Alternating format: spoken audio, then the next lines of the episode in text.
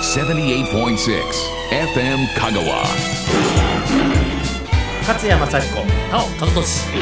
イカれるおっさんラジオポッドキャスト版勝也さんギャンブルあんまりするいう話を聞いたことないんですけど一切しない一切しない一切しないパ人チ生ンパチンコしないしないするわけないアホちゃうかあんなもん麻雀しないしない競輪競馬競艇全くしない、全くしない、うん、ななんなんでですか周りにする人いっぱいおるでしょじゃあ俺あんまそういう人と付き合わ ない人生でギャンブルやったんは一回だけ兵庫県知事選挙出ただけや、えその前になんかおギャンブルが一個 いやいやあーそのえちょっと待ってそれちょっと何何その前に人生のギャンブルが何かああったみたいなあ結婚話も聞きましたけどはいああまあまああれは外れいや外いやいやいれやた外れてないですよとんでもないとんでもない何をおっしゃえそるうんそだうそうそう今うんさて今日はあのおかみから、えー、カジノ法案について語れというお達しが来ておりますどうタオさんはやるの私は、えー競馬やりますうんあの大学時代にうんあのスポーツ日本新聞社でえーアルバイトからまあちょっと食卓っぽいことまでかなりやってまして大学よりもスポニチに出勤よくしてたんですけど、そこで特報部いうのがあってでそこが競馬と競輪と競艇の、えー、と専門のあの編集部なんです何が特報部やねんバクチ部やん 特別に報道するなんかわからないあ特報部ですでそこで、まあ、2年半か3年ぐらいあのバイトしてましたで特にその競馬の記者あーに、えーくっついてあの全国の競馬場に行きましたけど、まあ、基本的にはその、えーっと編集室の中で机いっぱい並んでるところで朝、えーっと出勤をして新聞のレースの出馬表みたいな出走表を全部切り抜いて台紙に貼ってでこれは、えー琵琶湖ボート、えーこれは墨の影響ボートとかで全部こう台紙を作って電話待つんです。 おうほんだら11時ぐらいから編集室の電話がどれかディーンってなったらバイトの僕らがもうななった電話パッ取って「はいスポニチ」って言ったら向こうから「琵琶湖」とか言ってその琵琶湖協定なら琵琶湖協定に特派員のおっさんがおってね社員でないんですよ向こうから情報レース結果を送るっていうその仕仕事しよるおっさんがおってその人が電話かかってきて「1レース侵入1、2、4、5、6、3とか 全部こう、着順1なんとか、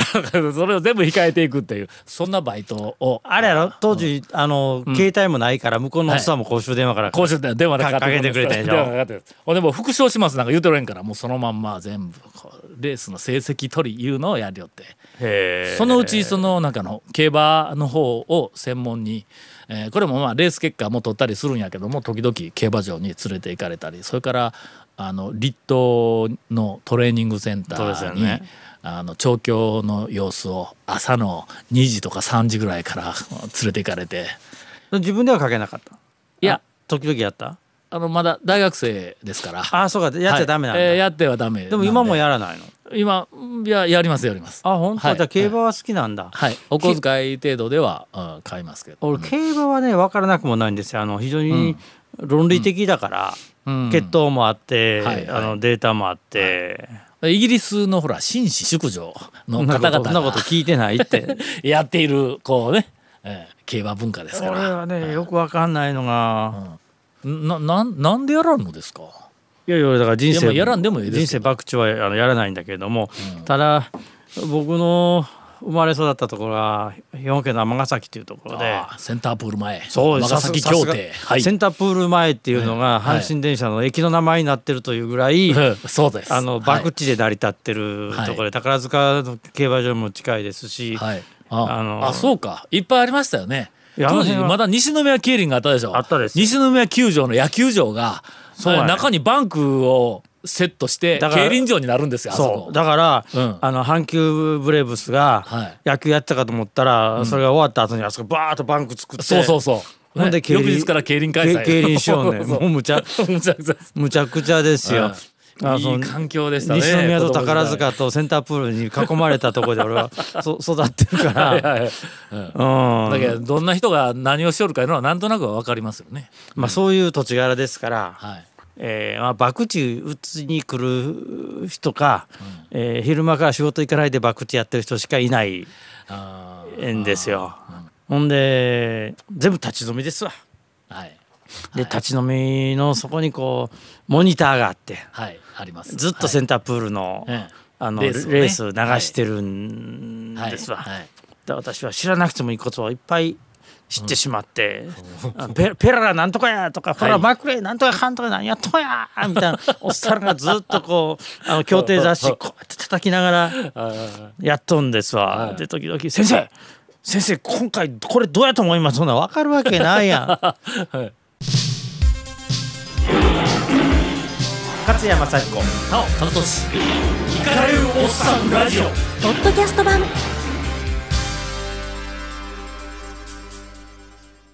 えー今日の上から降りてきたテーマですわ、うんえー統合型リゾート整備推進法案、えー通称カジノ法案が2016年の12月に成立と。でまあ、これについてんどうですかとうんよ世の中でいろいろ問題化されているのは、えーギャンブルの依存症が増えるぞとそれから治安が悪化するぞとそれからマネーロンダリングの懸念がある、まあ、こいつは絶対かいあルールで回避できるわ。おいでなんでこんなことするのかというと外国人観光客増加による経済効果を狙っている雇用促進による経済効果を狙っているインフラ整備による地域の活性化を狙っているという目的が掲げられているそうですタ。オさんと俺の一番嫌な言葉だなインフラ整備による地域の活性化ってはい何も言っていないのと同じだし、はい、あのマジックで塗りたいぐらいの嘘しか言ってない。 何にも言なってない何言うことんねんインフラ整備によるってインフラお前らいつも整備してんやろこの野 郎土建屋さんと一緒に地域の活性化って 何れ何を何もやね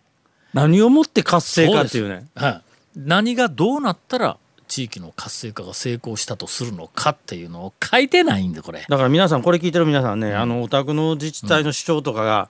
活性化とかね地域振興とかね、地域おこしとか言い出したらね、もう怪しん何にも言うてないのと同じだと思う、怪しんだ方がいいですよ。はそれよりもまだよっぽどあそこに橋かけるとかあそこにトンネル作るっていう方がまだマシですいよ。あそうそうもう具体的なだけまだずっとマシですよこれねそううん今やったらインバウンドによる外国人の呼び込みとかってなんやインバウンドって今まで寄らんかったやんかってほんまやな 外 国人の誘致って言うたらええだけの話や ろ。そうそう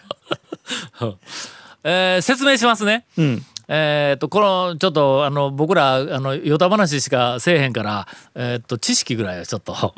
えー統合型リゾートうん IR 法案とよく、えーっと言われますが、ん何の略なん IR って。インテグレイテッドリゾート俺調べてきましたよ僕えらい。インテグレイティッドいうのはまあ統合されているということですそれあれやな。どうインテグレーテッドって、んおそらくあの車のインインテグラやインテグレやうんそっからパクっそたうやや 違 う違う車の方がパクッとやってそうかそうか こっちの言葉は先やってあのー宿泊施設ねカジノを含む統合型リゾートいうて一応 IR うん IR でこう書かれてんやけども、えーまあその中身としたら、まあ、こんなものを統合してますよっていうのはカジノ、宿泊施設会議施設商業施設、えー商業施設というのは飲食店とか、物販店とかあるいはなんかあのホールみたいな工業施設とかね、それからテーマパーク的なものこんなものを、えー、と全部寄せ集めた施設を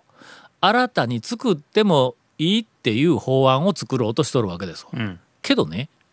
宿泊施設や会議施設や商業施設やなんかあんなみたいなやつ今のままでも作れるやんそということはカジノ法案なんそうでいうすこわとです。カジノをとにかく解禁をしようということなんです。うんでそれの是非について今多分野党とかそれからまあいろいろ反対をする人たちは一番はギャンブル依存症が増えるっていう風な理由で一番反対しおるらしいんです。国会でもこんなこと言言ってましたよねギャンブル依存症に対してどういうふうに、えー対処するのか言うてなんか与党に詰め寄っている野党がいっぱいおりましたなんかもうそれが反対理由なんやけどえーなんかね目的となんか手段がずれとる気がしてしょうがないだってギャンブル依存症を問題するんだったら今現にもっと問題にせんとあかんでしょ、はいもうは大ま変なことはまってる人たちははいたくさんはまってるし、けどね昔よりはまだちょっとマシになっとると思うんですけどあそううん、昔のは僕がそのなんかスポニチでいた頃ってギャンブル依存症の大丈夫かみたいなおっちゃんとかじいちゃんとか今よりもはるかに多かったような気気がするんやけどちょっと数字のデータがないけん分からんけどねこんなん言うたら絶対にどこから何か言われるかも分からんけいどやいやそれ俺もそう思うよ、さっきのねえっと尼崎のセンタープール前うん、あそこ阪神の電車が、の駅なんやけどもあそこってえっと40年も前の話ですからね、うん40数年前の話ですあそこ特急が追い越す駅だったんですよ僕がいた頃に今もそうかもわからんけどほんならあそこホームの横を特急がノンストップでゴー言って通過する駅だったんですわ僕大学で4年おった時にあそこでえっとまあ後から聞いたら競艇で一世一代の勝負してすってんてんになって 人生もう終わり言うて飛び込んだ人がおるんです、あの私2人も、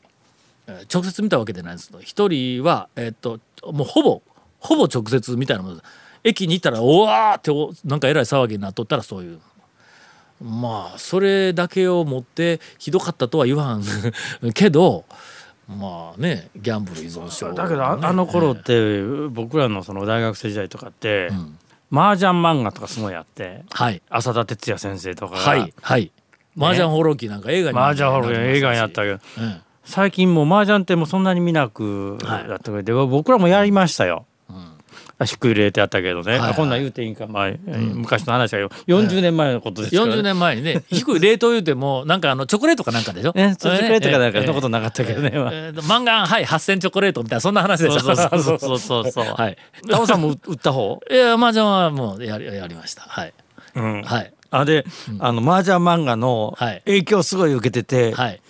こう、最初の俳優ここれはとかあそうそうそうそうはいはい思わず言うんだよね、はいはいで「くぬー」とか言ってああそうそうそう漫画のこうそうそうジャン氏のセリフをそのまはんまはいね、引く時「くぬー」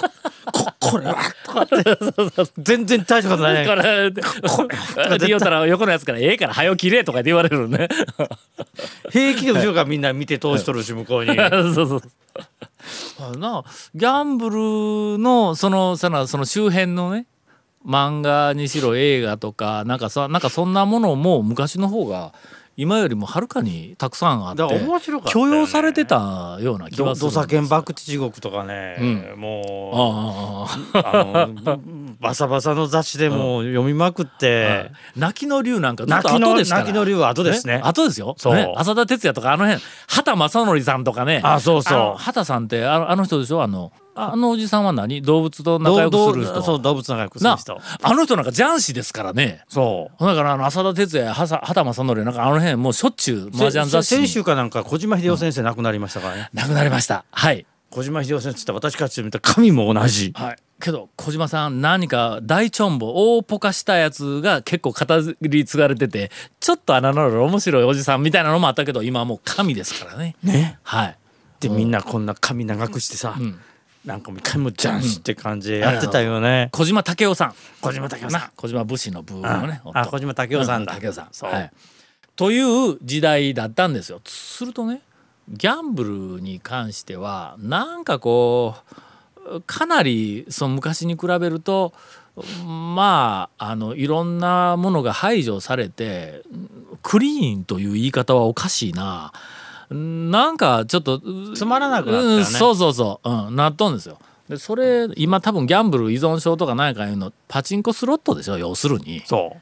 あと何に依存しとんですかみんなギャンブルいにやないでしょうか。ね昔ね、あんまり今日あなの京都まああるのはあるんだろうけ競ど輪競馬から駅行く途中は。オケラ街道って言われていて、はいオケラ街道ですオケラ街道はいすってんてんになった人が、電車陣だけポケット入れて、はいしょぼしょぼしょぼって歩いてたはいはらいそんなもんないもんな最あ近ーなんかねみんな車全部で来はる小から切れになったんですよねみんな小切れになったけどううんほんでそのなんかのギャンブル依存症が増えるから言うてなあの確かにねギャンブルでも何でもそうやけど何か始めるとねメリットとデメリットが必ずあって、うんそのデメリットはがゼロっていうふうなものは絶対ないんですよだからギャンブルをこう許可というかあのうん法的に OK にすると合法化するとえーギャンブル依存症が出てくるっていうのこれはもう当たり前のことででそれぞれに細かく、まあ、あの対処をうん当然していかないから、ね対処していったらええと思うんやけども細かいそのデメリットがあるから全部をやめろっていうふうなのが僕は間違っていると思ううんんですそれはそうだねうんうんけどそういう論理の展開をする人よっけおるんですよ。うん今野党大抵そうですよ。うんなんかこうちっちゃい何かをやろうとしたら必ずプラスとマイナスがあるもう間違いないんですマイナスはあるけどもそのマイナスを指摘するのはかまんけどそのマイナスがちっちゃいマイナスがあるために全部をやめろっていうのだけはやめてくれとそれ前進まんからっていうふうな気がでもあの人たちものすごのいする考え方でそうじゃないはいあの全部っていうかはい大衆を動員して社会を変えようっていうあそういう思想が根っこにあるんだそうだよ社会主義共産主義的な思想ってあそういうわけでそういうことなんですか、うん大学もそんなんですよ危ないこと始めたぞおいいやあのねおっさん教授会、まあ、大学のあの教員の会議にこう出た時にその大学側が何かの制度を、まあ、あの始める言うてでそれをこう発表したわけですわ。でその制度に対して、まあ、少しその学生にねそれまでのまんまだったらいろいろ不都合もあるからなんか制度を変えると。で僕が見たらあなるほどそっちの方がええだろうなというふうな制度だったんですよ。でそれを発表して「質問ありますか?」って言った時にあの女性の教授の方がその四股部のその案に対してねそれをやったら全てが解決するっていう保証はあるのか言うて噛みついたのを聞いてあこの人は経営陣に入ったらいかんと思ったことがあるんです、つまりねそれ確かにそれをやると、まあ、それにこう乗っかれない学生とかいうふうなのも必ず、まあ、出てくるけどもこっちは少数の方なんですわ。だからやっぱり多くの人が、まあ、少しこう利便性が高くなるようなあのルールを作るっていうのは僕は正解やと思うそれに乗っかれない例外の人たちは例外規定を作って救ってあげればいいんやけどもその例外がいるからその、えっと、ルール全体新しくするルール全体は反対だやめろ言うて主張するっていうのを僕大学に行って初めて知りました。でその後なんか国会とかなんかも含めていろんなところでああこんなんみんなしよんやと。それはねあうのんないものはないと証明するのと同じなんですよあの悪魔の証明やつう、そああうだからあごく一部の人人たちがあうん、あの不利益を被るから全部を中止しろってああいうあありのますあはります理はい屈じゃ理屈じゃないでしょそれもうん、そういや結構そんなんばっかりでしょうよほんの少しの人たちというかひ事象があるから言うて全部に反対するっていうふうなのすごくたくさん、そう朝日新聞ってそうだもんいつも朝朝の見出し見たらうん少数派の人たちって私たちも救ってみたいにいつも書いてあるじゃんうんうんうんそれ私たちも救ってあげたいよ、うんうんあげたいけどそれが、あの国論を動かすほどの話じゃはいないでしょうと、うん個別には対応するとかそう例外規定で対応するけど大きなルールにそれをするなっていうふうなのはあものすごくあ最りま大すよね勢力の最大幸福を考えるのが政治であって、はいはいあのもちろんその中で少数派を救うっていうのもやらないかんけれども、うんそそればっかし主張されてもうん困るんだよな。でえっと家事の方の話に帰りますか。うんあの参考に僕がこう知ってるうろ覚えでいくと120カ国ぐらい家事の解禁です。うんあのカジノ、うんを違法だってしている国は先進国の中では多分日本だけです、うんほとんどの国は一応カジノは合法化はされているみたいではあります日本は歴史的に見て博打はずっとご法度だったんですよ。うん長藩があるんですよまあ、長藩はありますけれども一般人ではなかったんかあれはだから、うんあれあの僕らでも博打はまあしませんけれども、取られる取られるその取ら左れ右るを今見ながら言いました取られるか金よく照らせんっていうじゃないですか。はいはいはいあれなんで寺線っていうかって言ったら昔博打は寺で行われてたからなんですよあああほんでお寺が持っていくお金やそうはあはそうつまり自社奉行の管轄下だったあはあでお寺の中っていうのは守護不入であの警察権が入らないとかあったはいはいはいそこでやらしているというあうーぐらい一応日本はその節操はあったんだな。はいはいはいそうじゃなくて外でやってると、あの藤井綾香みたいなあれみたいなこうあ片肌のいでこうやって長藩どっちやみたいな、はいはいあのだからあれは極道がああはあヤクザさんが仕切ってたわけでしょ。お上には取り締まれられる側側だだったっんやだったわけや。あおあとそれで公営ギャンブルかそう日本はだから今回はうんもうお上がでもお上が照らせんとるわけや。あのー競輪協定競馬のいわゆる公営ギャンブルはまあおかみ主催ですからあのテラセンがね多分25%ぐそらういそれぐらいです。ええ25%ぐらいこれ世界中のギャンブルの胴元の取り分からしたら倍ぐらいあそうるんですそうよなんですよ。うん、ちょっと異常なんですよ日本人従順やからそのまんまやけども、多分あのラスベガスのカジノでもテラセンというかその主催者側これあのおかみちゃいますよあのホテルとかなんかそういう民間があの主催者ですけども10%から15%の中で自由競争のはずですよ。うんだけんあっちよりもちょっとうちはテラセンを安くして要するに当たったお金の額を増やしてやるから客をもっと取ろうとかいうふうなそんなこうそうそう。戦略的にこうテラセンのパーセンテージをこう使い分けてますからでそれが今度カジノがもしまあ日本で解禁になってどこかに統合型のリゾート施設ができてそこでカジノが始まったら僕ちょっと個人的な予測ですけども、えー10年ぐらいの間にかなりがカジノに流れると思い流ますわれるね。あっち多分あれ外国資本が入ってくるでしょ間違いなく、ラスベガスの資本しかあんなん作れるとこないけんほんなら10%か123%でテラセン抑えるはずですわ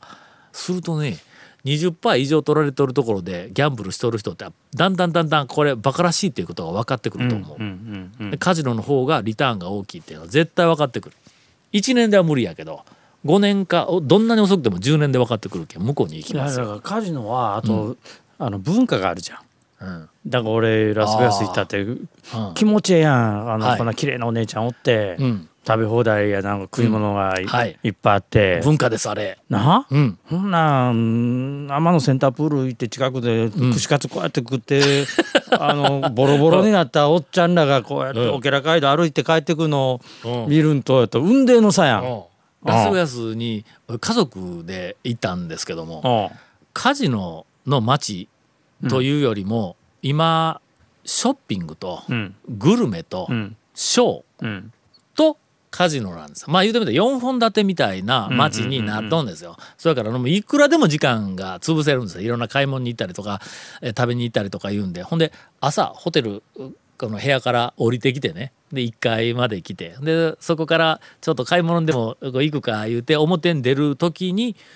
カジノのフロアを通っていかないかんのですよあそこ必ずね。ではいあうのんそれであのスロットマシーンが必ず並んどってうん並んどん並んどんですよみみんなも朝からやったやん。えーそうそうでそこでスロットマシーンに座ったらなんかななんとなくこうちょっとこ うねそうそう機械やしねあれは引っ掛けや、絶対引っいい掛加け。減でしょそこでね僕らいつもあの朝エレベーターが降りてきたらうーん20ドル札まあまあ2000円ぐらいですわ20ドル札1枚を、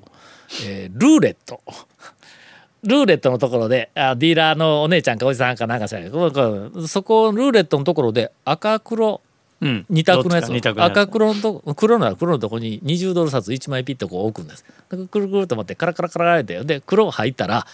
あの向こうのディーラーも「あこれ家族で今からあのショッピングとかなんか行くんやな」いうの分かっとるから「コングラチュレーション」言うて1枚こうつけて40ドルになって帰ってくるんだほんでそのまま「サンキュー」言うて向こう行くんですよ文化や 文化文化文化やこれね協定上には残念ながらないんですこの文化、あ確かにね。 そそうこであの逆の方入っとったら、うん父さん部屋帰るぞっていう の登ってくって。 2000円で今日は今日は朝今日部め屋帰る朝飯なきゃなしなって言って。 という文化です文化ですよあ文化ですそれはえそういうのがまあ馴染むかどうかね日本にねうんけど間違いなくそれが来るんですよ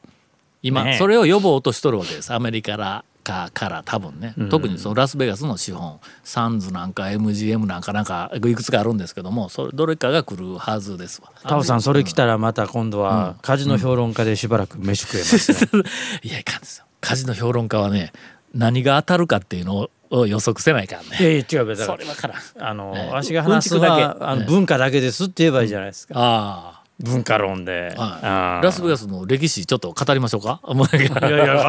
語っていいですよ勝山幸子なお楽しイカれるおっさんラジオポッドキャスト版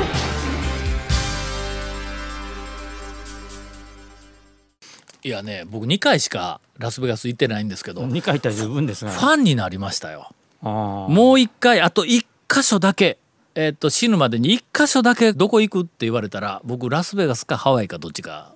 行くぐらいラスベガスやっぱりねバブリーな人エやンタなーテインメントのなんかマーケティングとして素晴らしいと思うあそこは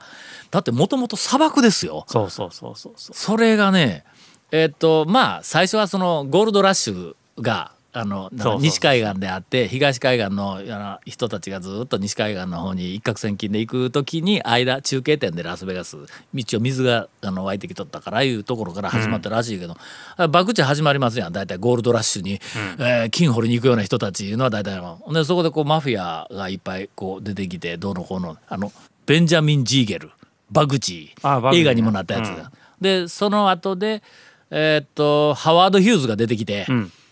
ヤクザが仕切っとったんでは一般人が今から言うてハワード・ヒューズが来てあそこヤクザなんか政治と組んで一掃してでその後あのねスティーブ・ウィンっていう31歳の若者がその今あるエンターテインメントホテルいう風なコンセプトを、えーっと考え出してで始めたんですよ。カジノホテル、えーっとショうー、んねグルメショッピングを全部セットにするって1989年なんですわあまだでも最近でしょそうだね1989年に、えーっと31歳の青年がその新しいコンセプトの今までのラスベガスイコールカジノギャンブル博打怖いっていうそのイメージをもう完全にひっくり返すみたいな新しいコンセプトで打ち出した1989年って何があった年か、えー私がゲリラうどんつごっこを始めた年ですわなるほどほら片一方はラスベガスの街を作った、はい私はもうこんなうどん屋さんで、 えー遊んでいるというね。 はい随分大きさの違う話でした勝山幸子なお楽しいかれるおっさんラジオポッドキャスト版78.6 FM Kagawa.